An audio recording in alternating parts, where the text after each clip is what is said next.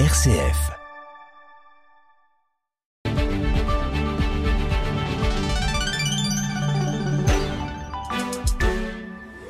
« 18h10, c'est dans le 18-19 ce soir un voyage à Madagascar, le grand ballet automnal des oiseaux dans la Loire et un rassemblement des cyclistes dans la Drôme.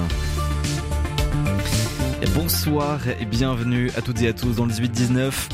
Un enseignant amène ses élèves au bout du monde pour un projet humanitaire. Eric Dubiel, enseignant indinois en maintenance informatique, amène sa classe installer du matériel dans les écoles à Madagascar. Récit de ses voyages solidaires et plein d'émotions à 18h40 dans l'écho des territoires. À 18h30, c'est votre rendez-vous d'actualité régionale. Ce sera avec Johan Fraisse. Bonsoir Johan. Et bonsoir Corentin, bonsoir à toutes et à tous. Et oui, grande confusion à Grenoble ce matin. J'imagine que vous en avez entendu parler. Huit établissements scolaires évacués après des alertes à la bombe. On fait le point sur la situation en ouverture de notre édition tout à l'heure à 18h30. Et le manque d'aidants devient préoccupant, alarmant même pour deux associations, la FMT Téléthon, oui, et APF France annonce saisir la défenseur des droits face à la pénurie de, de personnel. Et plus d'un habitant sur dix de notre région vit sous le seuil de pauvreté. Oui, c'est l'enseignement du dernier rapport de l'INSEE sur l'état de la pauvreté dans notre région qui détaille la situation département par département. Vous l'entendrez également. Mais tout d'abord, direction l'Assemblée nationale qui tente de trouver un chemin de régulation dans la jungle Internet entre sauvegarde de la liberté et nécessité de sécuriser. On en parle avec votre invité du soir, Corentin. Oui, anti-hameçonnage, régulation de la pornographie, cyberharcèlement, identité numérique, des sujets qui font débat à l'Assemblée depuis hier et dont on parle ce soir avec une députée de la majorité. Le 18-19, une émission présentée par Corentin Dubois. Et notre invité ce soir, c'est Mireille Clapeau. Bonsoir. Bonsoir. Vous êtes députée Renaissance de la première circonscription de la Drôme, présidente de la commission supérieure du numérique et des postes. Et donc vous êtes rapporteur sur euh, ce projet de loi, rapporteur donc la commission spéciale qui est chargée d'examiner le projet de loi qui vise donc à sécuriser et réguler l'espace numérique. C'est un projet de loi dont on parle déjà depuis un, certain temps hein, maintenant. Et donc qui est ici maintenant à l'Assemblée en, en séance euh, publique, voté euh, il y a quelque temps aussi par euh, le Sénat. Mireille Clapeau, donc c'est un, texte assez vaste hein, qui porte aussi bien sur le cyberharcèlement et le contrôle euh, de l'accès aux sites pornographiques que sur la lutte contre le hameçonnage, donc les arnaques euh, sur Internet. On va commencer donc avec cette question, peut-être qui divise aussi comment contrôler l'âge des visiteurs sur les sites euh, pornographiques. On a l'article premier qui veut obliger l'autorité de régulation de la communication audiovisuelle et numérique, donc l'ARCOM, à publier un référentiel technique. Donc en fait, c'est euh, c'est quelque chose qui précise la marche à suivre pour mettre en place euh, sur un site pornographique un outil de vérification de l'âge des visiteurs. Et on a des associations de protection de l'enfant qui sont inquiètes et qui pensent que ce n'est qu'une manière de gagner du temps un peu pour les sites pornographiques. Euh, qu'est-ce que vous répondez à, à cette inquiétude de ces associations?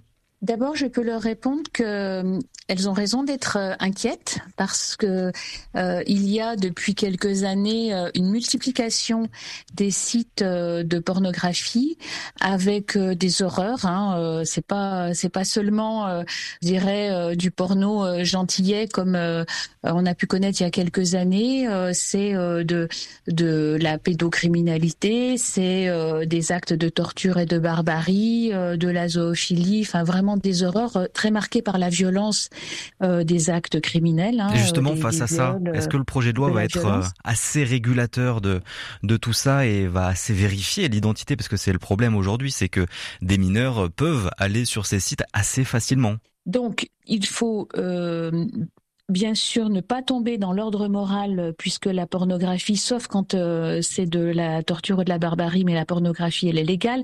Ce qui n'est pas légal, c'est d'y exposer des mineurs. Donc il faut contrôler l'âge de, des personnes qui vont sur ces sites et ça n'a pas été fait jusqu'à maintenant parce que euh, les acteurs du porno ont toujours réussi à, à, éviter ces obligations. Ce, ce, qui est nouveau dans ce projet de loi, c'est que des pouvoirs sont dévolus à l'Arcom qui est l'agence le, hein, qui régule les, les, contenus, donc le successeur du CSA. Mmh. et cet ARCOM va mettre en place un référentiel de façon à, à guider, à, à, être plus incitatif auprès des plateformes, de façon à ce qu'elles puissent avoir le choix parmi un certain nombre de méthodes. Sauf que le problème de ce référentiel, puisqu'on a eu déjà ce cas-là au Royaume-Uni, puisque un référentiel technique avait été voté en 2017, donc il y a déjà six ans, et on n'a pas trouvé les solutions techniques qui étaient assez satisfaisantes, on va dire, sur le plan de l'efficacité et du respect des données personnelles. Et donc le référentiel n'a toujours pas vu le jour. Est-ce qu'on va pas être dans la même situation que au Royaume-Uni? Ce qui était vrai en 2017 ne l'est pas forcément en 2023 parce que la technologie, elle progresse à toute vitesse. Euh, la France sera peut-être pionnière euh, sur ce sujet et pourquoi pas. Euh, on a vu pendant la présidence française de l'Union européenne que la France, elle avait déjà défriché des sujets euh, apparemment, en faisant euh, un système de, de double anonymat, c'est-à-dire euh, en, en, faisant en sorte qu'il y ait un tiers de confiance qui certifie oui, j'ai vérifié l'identité et oui, j'ai vérifié l'âge et cette personne est bien majeure, mais sans en dire plus, on sera à la fois conforme au RGPD et donc à la préservation de, des données personnelles. c'est le règlement général pour la protection des données. Voilà. Et donc, faisons confiance à l'ARCOM qui travaille euh, d'arrache-pied, qui va établir un référentiel et puis ensuite qui pourra euh, bloquer les sites et même aller plus loin, les sanctionner si ils ne mettent pas en œuvre ce référentiel. Et donc, le projet de loi contient aussi plusieurs outils pour lutter contre le cyberharcèlement, un autre très gros fléau de ces dernières années malheureusement. Et le volet phare, donc, c'est le juge qui pourra demander aux plateformes de suspendre les comptes utilisés par le prévenu pour commettre les infractions. Est-ce que ça, c'est une grande victoire face euh, justement aux grands réseaux sociaux, Mireille Clapeau? Tant que ça n'est pas voté, ça n'est pas encore une victoire. L'esprit qui a prévalu, c'est de dire euh, ce qui euh, n'est pas possible dans le monde réel ne doit pas être possible dans le monde virtuel. Et donc ce bannissement euh, des réseaux sociaux, c'est quelque chose effectivement qui marque une, rupture. Euh, c'est qu'on peut pas impunément euh, avoir fait quelque chose de grave et continuer à aller sur les réseaux, sur les sites et, et, à continuer en toute impunité à, à reproduire ces faits. Donc ça, effectivement, c'est c'est quelque chose euh, qui marque euh, une victoire et, j'espère vraiment que ça sera voté à l'unanimité sur tous les bancs. Il sera également possible de demander aux réseaux sociaux, pour toute la durée de, cette suspension, d'empêcher l'internaute de se recréer euh, des comptes. Est-ce que là, par contre, on ne va pas un petit peu trop loin sur cet équilibre liberté, sécurité sur Internet et avec cette question de l'anonymat?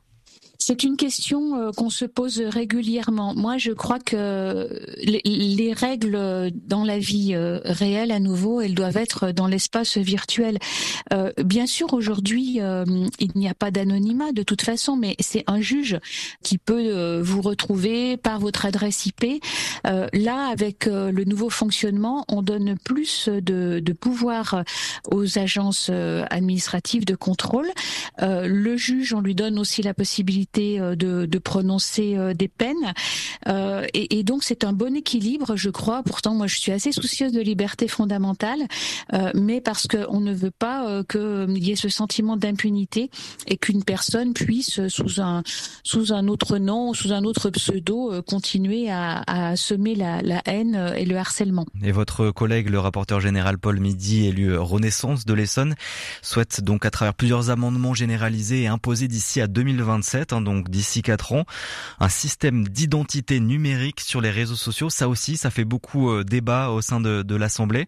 Est-ce que c'est la fin de l'anonymat en ligne, euh, Mireille Clapeau? Donc je rappelle que l'anonymat en ligne n'existe pas et que vous pouvez être repéré euh, par votre adresse IP. Aujourd'hui, il y a des VPN qui justement changent cette adresse IP. Voilà. Et, donc euh, aujourd'hui, c'est sur réquisition d'un juge. Donc ce que propose Paul Midi et que je soutiens, même si euh, nous ne sommes pas tous d'accord euh, sur ce point-là, c'est que avec des nouvelles technologies, quand vous vous inscrivez sur un réseau, vous devez donner votre identité, mais qui sera chiffrée. Hein, ça sera un code indéchiffrable par la plateforme, un tiers de confiance. Et donc vous êtes, si je peux dire, rattrapé plus vite par la patrouille si vous faites quelque chose de répréhensible. Et je suis vraiment pour. Euh, Mireille Clapeau, on va passer à, un autre euh, sujet, puisque vous êtes aussi la vice-présidente de la commission des affaires euh, étrangères et puis députée de, de Valence, que on nomme la petite Arménie. Il y a un vrai sujet euh, à l'étranger en ce moment. Euh, plus de 100 000 personnes sur les, les 120 000 officiellement recensés par euh, Erevan, la capitale arménienne, qui ont fui l'enclave du Haut-Karabakh après l'offensive éclair de Bakou fin septembre et qui a, pris le contrôle hein, de ce territoire disputé. On va en parler avec Johan Fraisse dans notre pastille sonore du jour. Bonsoir Madame Clapeau, merci d'être avec nous ce soir. L'Azerbaïdjan a causé un nettoyage ethnique au Haut-Karabakh. La France aide, mais l'Union européenne doit sortir du chantage gazier. Ce sont vos mots dans un tweet publié dimanche dernier lors de la mobilisation à, Valence hein, en soutien au peuple arménien. Un peuple qui a donc déserté la région du Haut-Karabakh. Et juste avant cet exode, nous avions reçu ici le pasteur René Léonian, président des églises évangéliques arméniennes d'Eurasie et titulaire également de la chaire d'arménologie de l'Université catholique de Lyon. C'était le 20 septembre.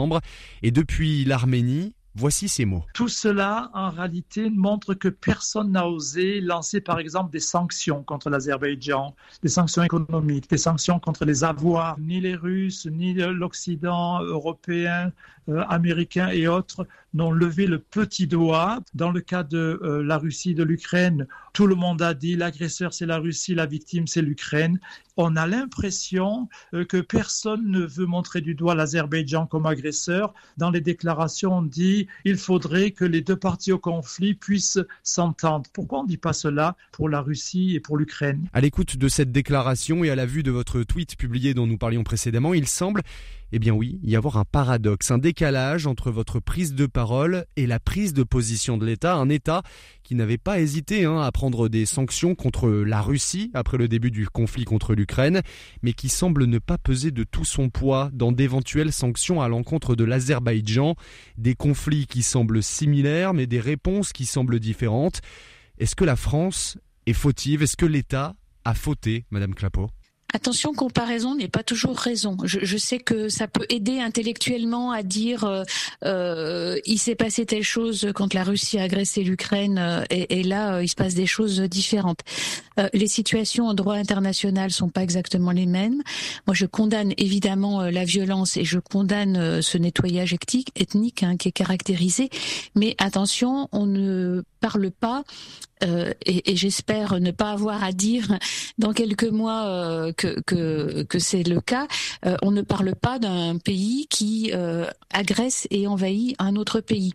Ce territoire du Haut-Karabakh, et je sais que c'est peut-être douloureux à entendre pour nos amis arméniens, ce territoire du Haut-Karabakh était revendiqué par l'Azerbaïdjan et le droit international avant 91 faisait que c'était euh, effectivement un territoire euh, de l'Azerbaïdjan et avait été euh, conquis par une guerre et était enfin, voulait avoir sa propre souveraineté qui ne lui était pas complètement reconnue et qui donc l'Artsar qui n'était pas reconnu même pas par l'Arménie. Mmh. Donc on n'est pas dans, dans le même cas.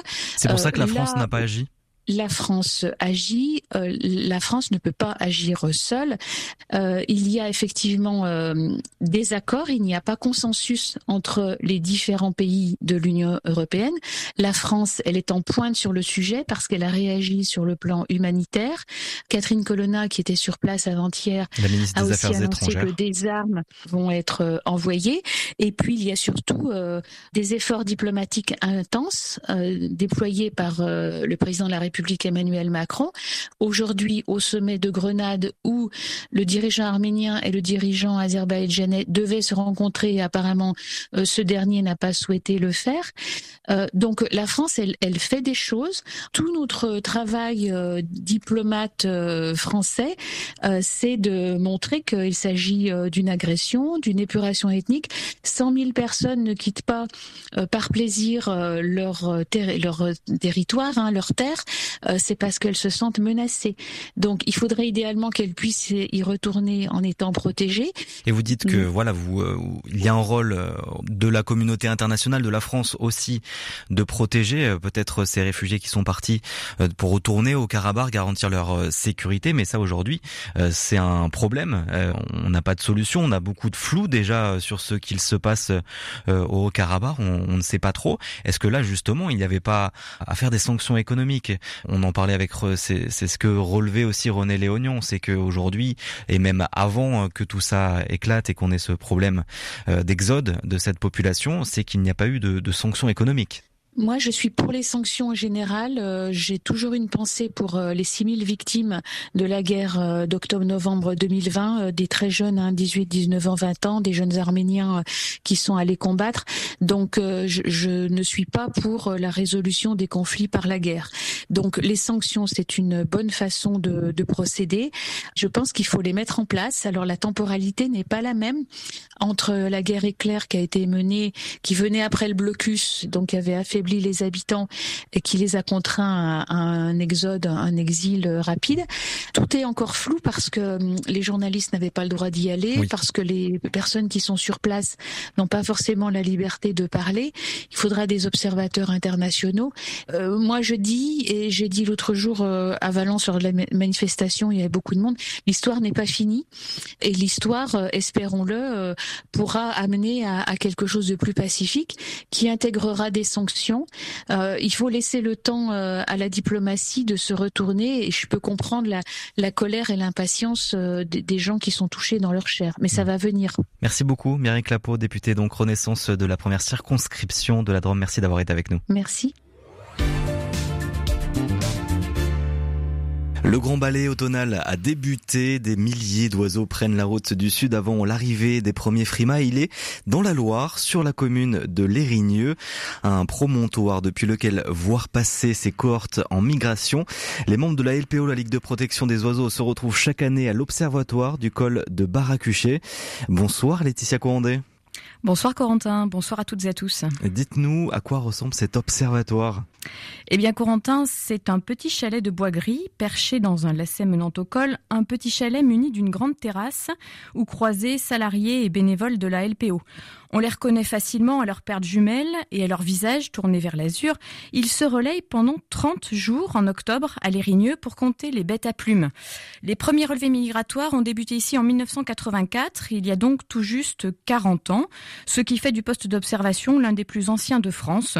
Deux journées portes ouvertes étaient prévues en 2023 pour fêter cet anniversaire, dont la première le 16 septembre, la deuxième, elle, aura lieu le 14 octobre. Et faut-il s'armer de patience pour assister à la migration? Oui, non parce qu'il n'y a pas dans le forêt de grandes routes migratoires comme on en trouve à Fort-l'Écluse en Haute-Savoie ou dans la vallée du Rhône, mais les oiseaux sont nombreux à monter de la plaine. Avec un vent de sud, il est possible d'en voir des milliers en matinée. L'endroit forme en fait comme un couloir où se succèdent gros becs, milans, buses, éperviers, grands cormorans. Même si les passereaux sont les plus représentés, on en dénombre, tenez-vous bien, jusqu'à 130 000 certaines années. Pour avoir longtemps vécu quelques kilomètres plus bas à Montbrison, je peux vous le dire, leur éphémère présence ne passe pas inaperçue en sous-préfecture. En début de soirée, leur vacarme est tout simplement assourdissant. Et les observateurs déplorent à l'inverse la quasi-disparition de certaines espèces? Oui, les pigeons par exemple, qui empruntent désormais des routes parallèles à celles de Baracuchet. On regrette aussi à Lérigneux la perte de l'alouette des champs, mais personne ici n'est véritablement surpris parce que les tendances observées dans la Loire euh, ne sont rien d'autre que la traduction de phénomènes euh, beaucoup plus globaux. Les populations d'oiseaux communs, on le sait, connaissent en France depuis 30 ans un effondrement sans précédent. Les spécialistes parlent de sixième extinction et les chiffres donnent le tournis moins 28% en moyenne d'oiseaux dans les milieux urbains, moins 30% dans les milieux agricoles. La faute au réchauffement climatique, bien sûr, mais aussi à l'agriculture intensive, qui en ayant très largement recours aux pesticides décime les insectes et donc le garde-manger de la vie faune. Je discutais récemment avec un passionné de photographie et observateur attentif des milieux naturels. Il me disait qu'en 20 ans, les berges des rivières s'étaient complètement mmh. dépeuplées. Et heureusement que certains programmes de préservation euh, portent leurs fruits. Oui, on ne le dira jamais assez, il faut réintroduire de la biodiversité dans les milieux. Cela passe par la préservation des zones humides, par le retour des haies dans les champs. Chasseurs et agriculteurs euh, travaillent ici ensemble dans la Loire à restaurer ces barrières végétales, alors qu'en ville, on est plutôt attentif aux réfections de façade. La LPO a par exemple établi à Saint-Étienne une convention avec la municipalité pour sauver le martinet à ventre blanc et le martinet noir.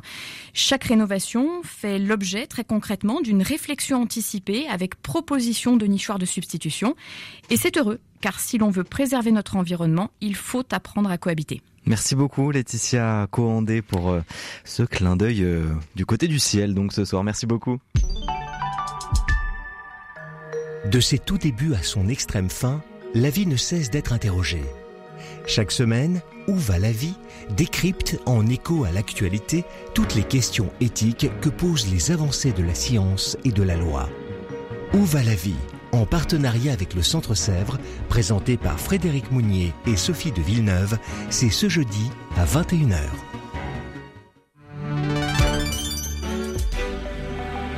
18h30 et vous êtes sur RCF en Auvergne-Rhône-Alpes. Le journal avec Johan Fraisse. Bonsoir Johan. Et bonsoir Corentin, bonsoir à toutes et à tous. Allez, entre élèves évacués et périmètre de sécurité, 8 lycées concernés en simultané. Des alertes à la bombe ce matin dans 8 lycées grenoblois. On revient sur cet épisode de confusion en tout début d'édition. Et leur nombre est si faible que ces associations y voient une mise en danger de la vie d'autrui. AFM Téléthon et APF France saisissent la défenseur des droits face au manque de personnel aidant. Et même si nous sommes eh bien, la troisième région la moins pauvre de France, le phénomène existe malgré tout chez nous. Un focus sur le dernier rapport de l'INSEE concernant l'état de la pauvreté ici en Auvergne-Rhône-Alpes. Et le soleil ne veut décidément pas perdre sa place dans notre ciel. Oui, il sera encore bel et bien présent pour terminer notre semaine avec des températures qui restent dans les moyennes de ces derniers jours. Le point météo, évidemment, en fin de journal.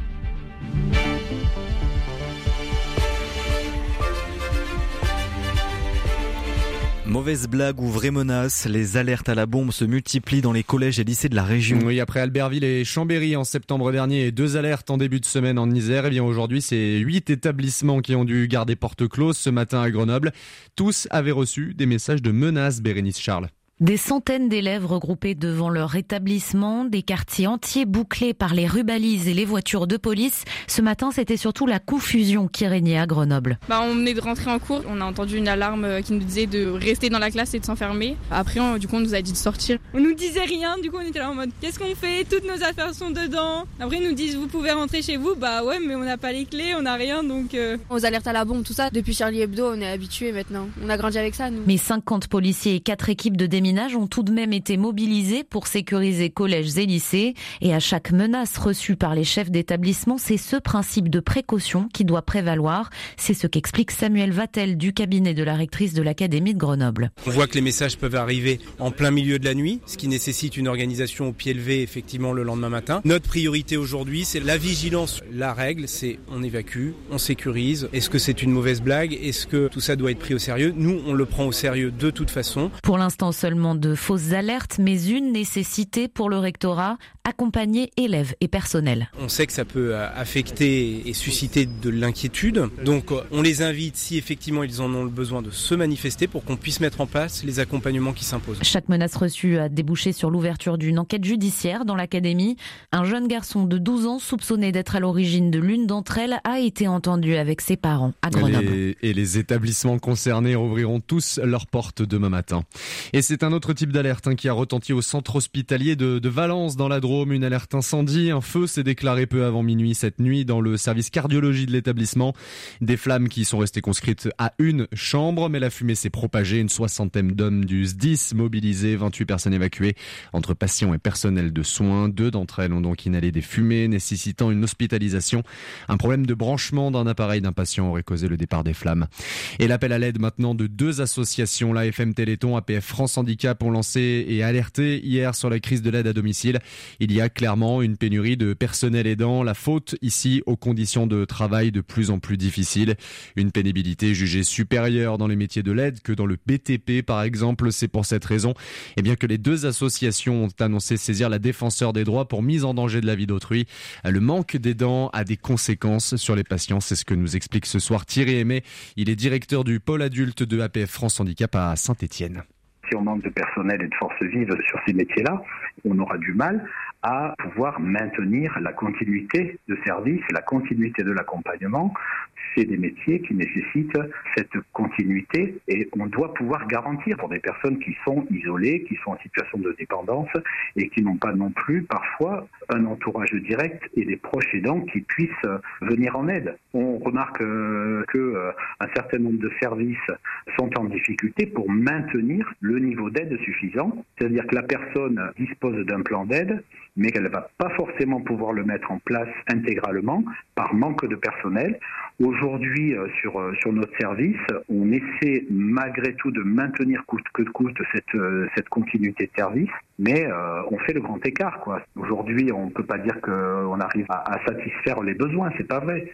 Thierry Aimé, donc directeur du pôle adulte de APF France Handicap à Saint-Étienne. Et partout en France, les orthophonistes veulent se faire entendre. Mobilisation nationale et un écho, notamment dans les rues de Lyon aujourd'hui.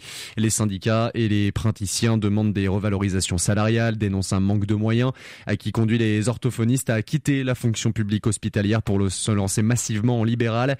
Une mobilisation à Lyon, donc dans notre région, mais aussi euh, plus euh, nationalement et en France, à Paris, Rouen, Nancy ou encore à Rennes. Et dans trois mois, le plan pauvreté du gouvernement entrera en vigueur. Oui, en janvier 2024, hein, précisément. Et en prévision de cette entrée en vigueur, l'INSEE a publié le panorama des pauvretés, département par département. Euh, plus d'un habitant sur dix dans notre région vit sous le seuil de, de, pauvreté, un peu plus de 12%.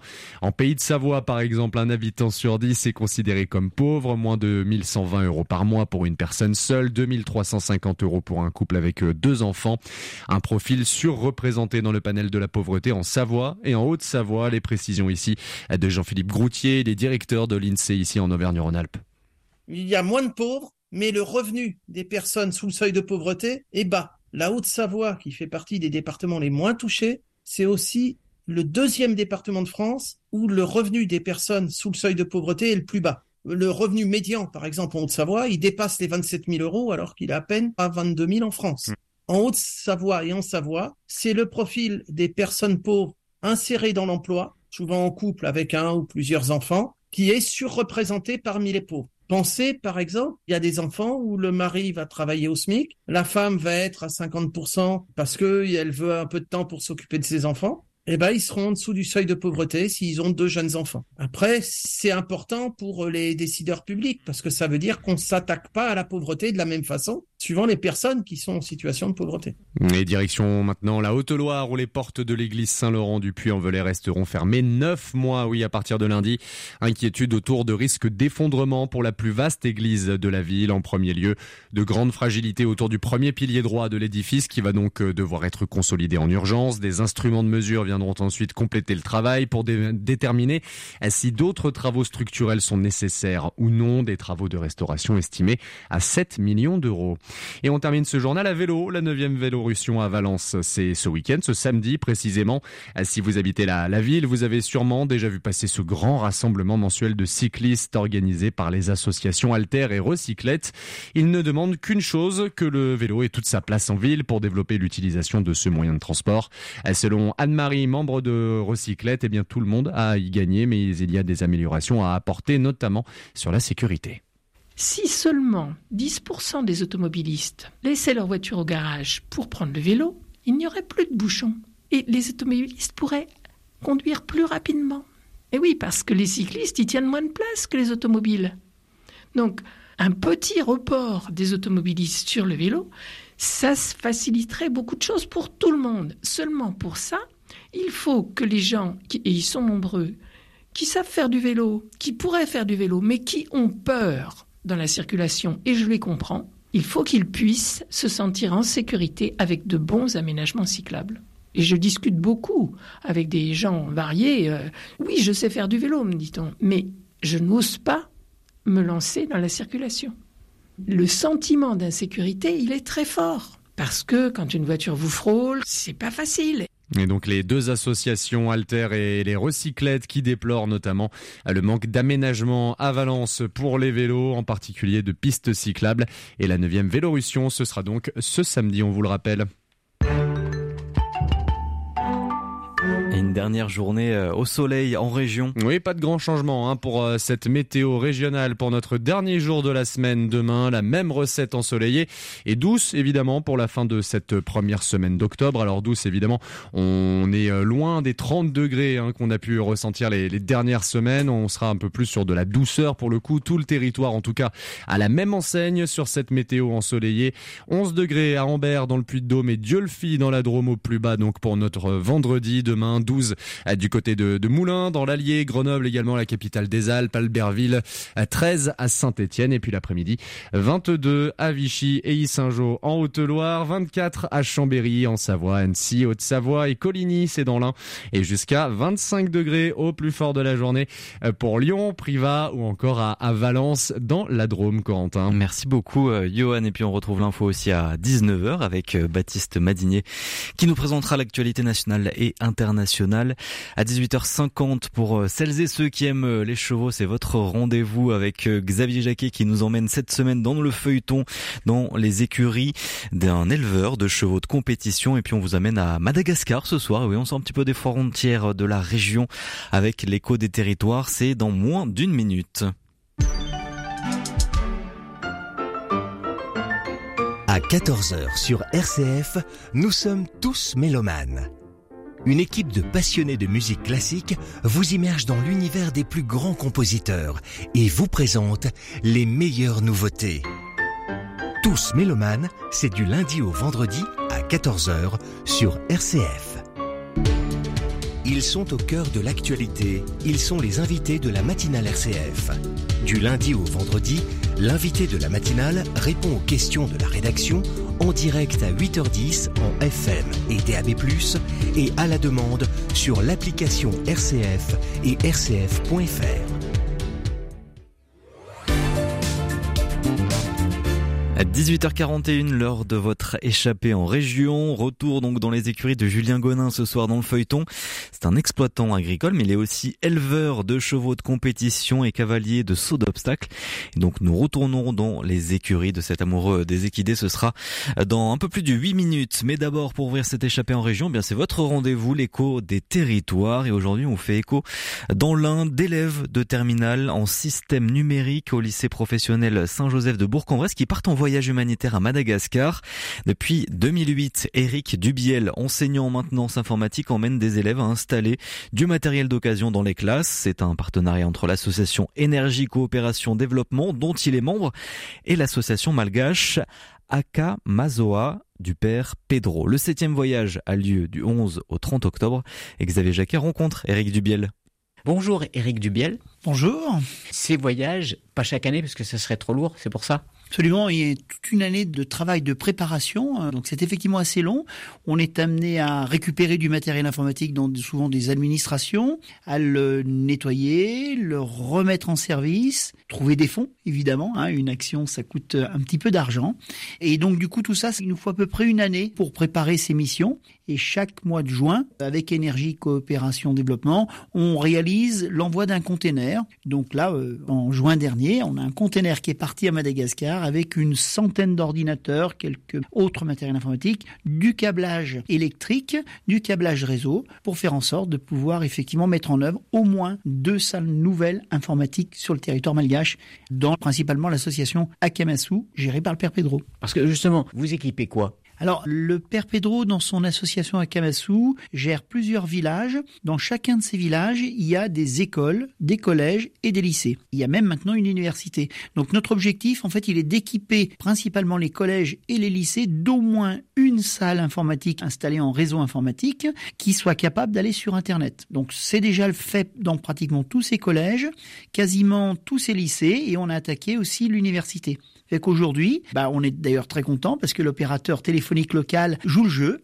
Et aujourd'hui, euh, un certain nombre de nos salles sont équipées d'accès à Internet sous un mode assez classique et la fibre optique. Donc, on est vraiment très content de cet aboutissement parce que les jeunes malgaches vont pouvoir avoir accès euh, de façon globale aux mêmes choses que nos Européens. Alors, comme c'est tous les deux ans, chaque élève qui participe n'y va qu'une fois, j'imagine, souvent. Là, ce sont des élèves de terminale, c'est-à-dire une découverte pour eux à chaque fois? Alors effectivement, en fait, le processus de recrutement, si on peut dire, en fait, il est réalisé à la fin de l'année de seconde de mes élèves. Au mois de juin, je les sollicite, en fait, je leur pose la question, ça vous intéresse? J'ai une vingtaine, 25 mains qui se lèvent. Et après, au mois de, mois de septembre de l'année qui suit, donc quand ils sont en première, je les rappelle à l'ordre, entre guillemets. On a souvent une quinzaine de jeunes qui sont là. Et puis ensuite, on y va, on se met à travailler ensemble, on se met à bosser sur toute l'année. Et par exemple, sur l'année en cours, on avait, euh, disons, une dizaine de jeunes qui ont travaillé régulièrement. Puis ensuite, on est tombé à huit élèves qui ont travaillé de façon assidue, sont venus avec moi le matin, ou ont travaillé sur leur temps de vacances scolaires. En fait, ce qu'il faut retenir, c'est que ce projet Madagascar se fait dans un cadre scolaire, mais il se fait en dehors du temps scolaire. Hein. C'est systématiquement soit les samedis, soit les dimanches, soit sur les vacances scolaires, soit tard le soir, soit tôt le matin. Ça, c'est un point important à retenir, c'est que mes élèves font ça, je dirais quand même sur du bénévolat, hein, parce que c'est un peu le principe, et de façon désintéressée. Voilà, c'est un engagement, même si c'est en lien avec ce qu'ils apprennent, un aspect pratique de ce qu'ils apprennent, euh, ils vont aussi découvrir des choses qu'ils ne soupçonnent pas souvent, parce que c'est une autre réalité que leur quotidien à eux. Tout à fait. Alors, vous avez raison de parler de leur domaine professionnel parce que c'est pour ce biais-là, en fait, typiquement ce que l'on demande à un élève qui est en bac professionnel maintenance informatique ou maintenance audiovisuelle multimédia, c'est de savoir rigoureusement mettre en œuvre des matériels. C'est le cas, c'est ce que l'on fait à Madagascar. Donc déjà, techniquement, professionnellement, c'est un super stage. Ça, c'est clair.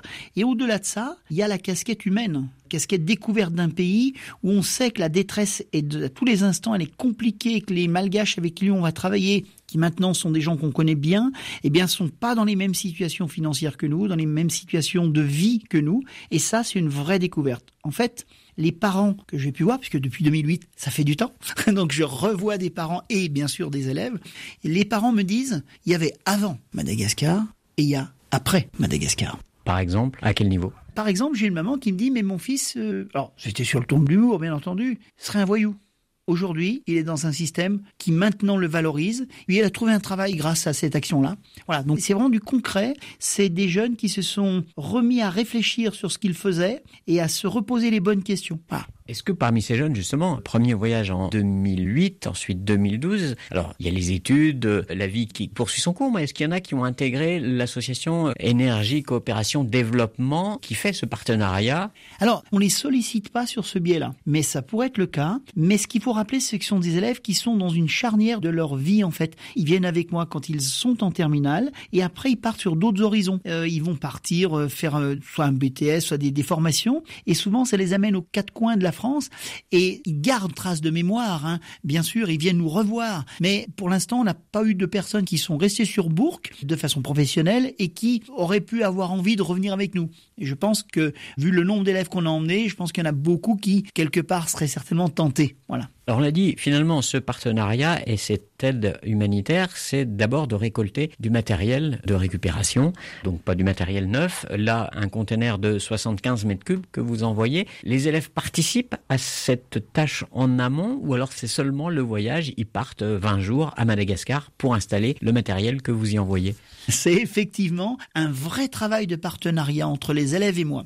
Le principe, il est assez simple, c'est que les élèves récoltent du matériel avec moi tout au long de l'année, en fait. Ils nettoient et entretiennent le matériel, remettent les configurations au goût du jour. Et tout ça, ça leur permet de gagner des points, en fait. Et ces points sont visualisés sur Internet.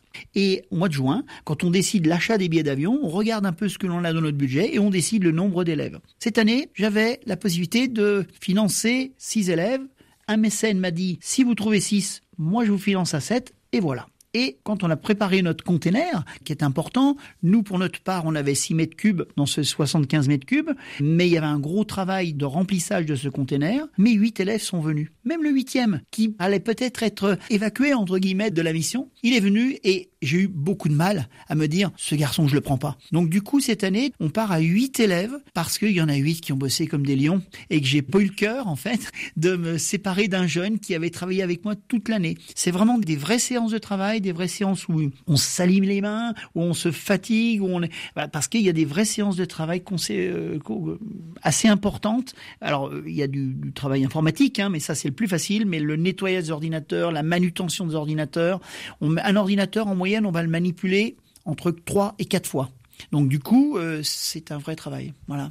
Alors, départ le 11 octobre pour 20 jours à Madagascar, 8 élèves, 4 encadrants.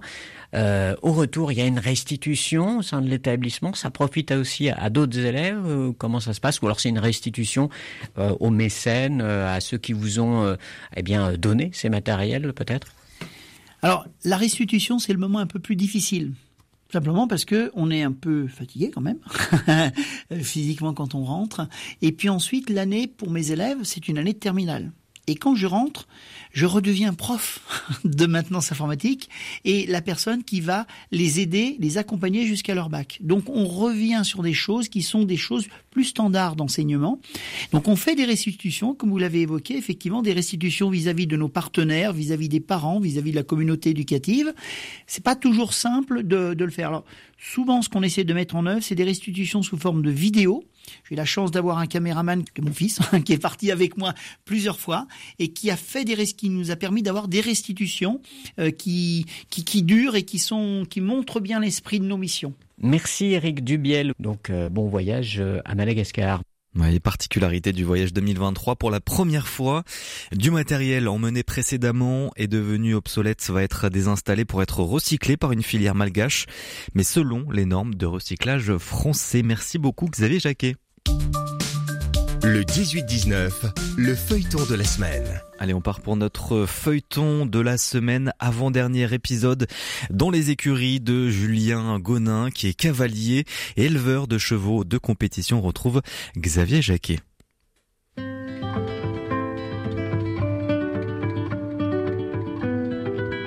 Alors, eh ben on peut prendre les deux chandeliers là, avec les deux barres bleues peut-être là-bas? Et puis il a juste un peu à ajuster derrière. Vous êtes en train d'aligner trois obstacles les uns derrière les autres. On va mettre un auxerre, donc c'est euh, les obstacles où il y a deux barres proches l'une de l'autre mais qui est un obstacle un peu large, et derrière un vertical, donc c'est un obstacle avec une seule barre. Aurélie Raymond, vous, votre travail au quotidien, c'est quoi? Bah, L'avantage, c'est qu'ici, on touche tous un peu à tout. Donc souvent, le lundi, enfin le matin, on soigne, on soigne les chevaux, euh, on fait les box les jours de boxe et euh, après on les met au, pré à peu près à cette euh, quand il fait beau comme ça à cette période-là. L'hiver on les met un peu plus au marcheur pour les échauffer avant que Julien arrive. Et, et après on a tous un peu notre spécialité.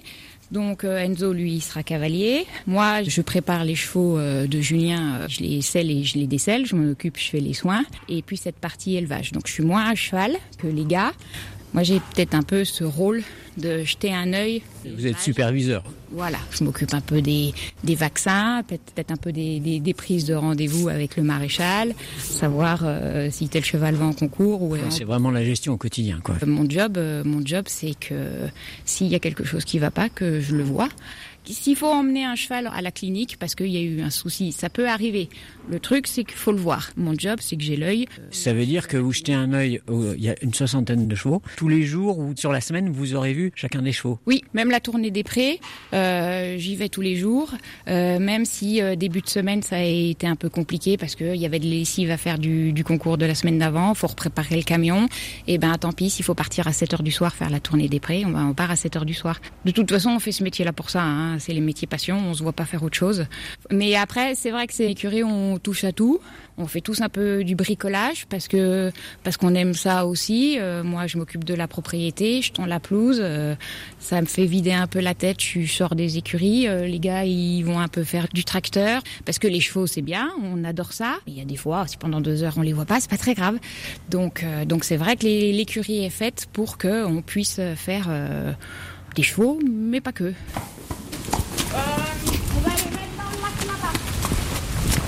Et là, on va où alors Et ben là, on va aller les mettre dans un paddock.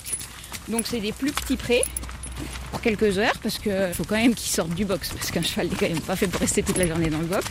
Parce que 60 chevaux ici aux écuries de Julien Gonin, la moitié compétition et l'autre moitié est trop jeune et en formation pour la compétition. Oui, il y a moitié euh, compétition et moitié élevage. Mais l'autre moitié élevage, c'est pas que des jeunes chevaux, il y a aussi les mamans avec. Tu te mets là? Voilà. Voilà. Et puis là aujourd'hui il y a un petit peu de vent, donc euh, il y a plein de petites excuses euh, pour partir au galop un peu vite. C'est bon? Aurélie Renou, vous êtes chef d'écurie. C'est quoi un peu le quotidien d'un cheval dans une écurie d'élevage, dressage de chevaux pour les compétitions? C'est pas un centre équestre? Les poulinières et les poulains, elles sont au pré du printemps à l'automne. Après, nous, principale chose qu'il faut faire, c'est les manipuler le plus tôt possible pour qu'arriver à 3 ans, quand on veut commencer à monter dessus, qu'ils soient habitués à tout, qu'ils soient pris des gratouilles depuis qu'ils sont nés sur la tête, sur les pattes, sur le corps. Plus on les manipule tôt, et plus c'est facile pour le débourrage et le dressage après. Donc mon boulot, c'est d'avoir des juments en bon état, de bien les nourrir, d'avoir des poulains manipulés, pour que par contre, quand les cavaliers arrivent au mois de décembre euh, avec des chevaux de 3 ans ou 4 ans, que ce soit le plus facile pour eux pour les dresser. C'est-à-dire qu'ici, il y a une partie des chevaux qui sont que des poulains, qui sont manipulés quotidiennement, qui sortent, mais qui sont encore pas montés. Ça, c'est la première partie. Parce que on leur met la selle à 3 ans. Avant, ils sont en pleine croissance. Si en plus c'est des bons chevaux, ils vont aller faire du concours jusqu'à 15 ans, 16 ans. Donc on leur laisse au moins les premières années tranquilles. Et de toute façon, on met pas de la selle euh, sur un cheval avant 3 ans. De 3 ans, enfin Jusqu'à au moins 7 ans. Julien, lui, il les travaille euh, l'hiver. Et l'été, ça fait au moins 6 mois de parc. Parce qu'il veut laisser le temps aux jeunes chevaux de se former. C'est-à-dire ici, vous avez des chevaux de 0 à 15 ans, grosso modo. C'est ça. 0 à 3 ans, ils sont juste euh, habitués au gestes à son sub 2. De 3 à 7 ans, ils sont formés, dressés pour la compétition. Et la compétition, c'est de 7 ans à 15 ans. C'est ça. Les meilleurs d'entre eux. Et au-delà de 15 ans, il y a encore des chevaux plus vieux ici qui sont à la retraite ou pas Les poulinières, c'est souvent les anciennes juments de concours de Jeanne et de Julien.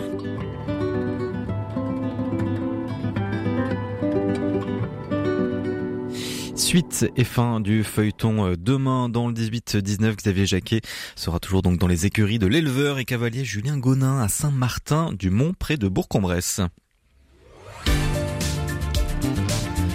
Et pour terminer cette émission, je vous propose un petit voyage dans les Caraïbes et plus particulièrement à Cuba. Le Grupo Compay Segundo se produit dans tout juste un mois au théâtre du Puy-en-Velay. Composé de neuf musiciens, il est le porte-drapeau de la musique traditionnelle cubaine et du son cubain. Il fête ses 60 ans. Je vous propose d'écouter Con Magia des Copay, extrait de leur dernier album Vivelo.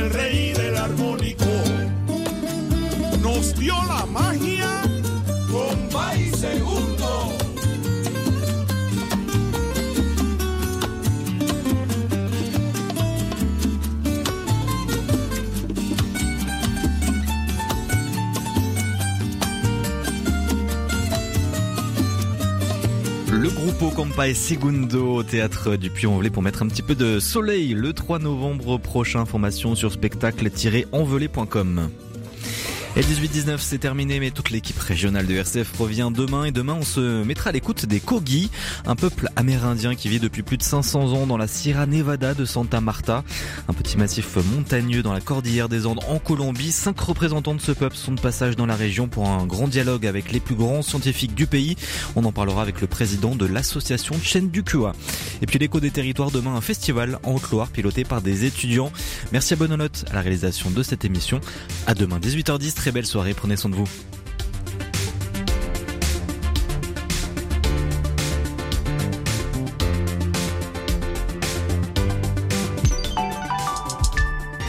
En matinée, dans Je pense donc j'agis, RCF vous invite à la réflexion et à l'action.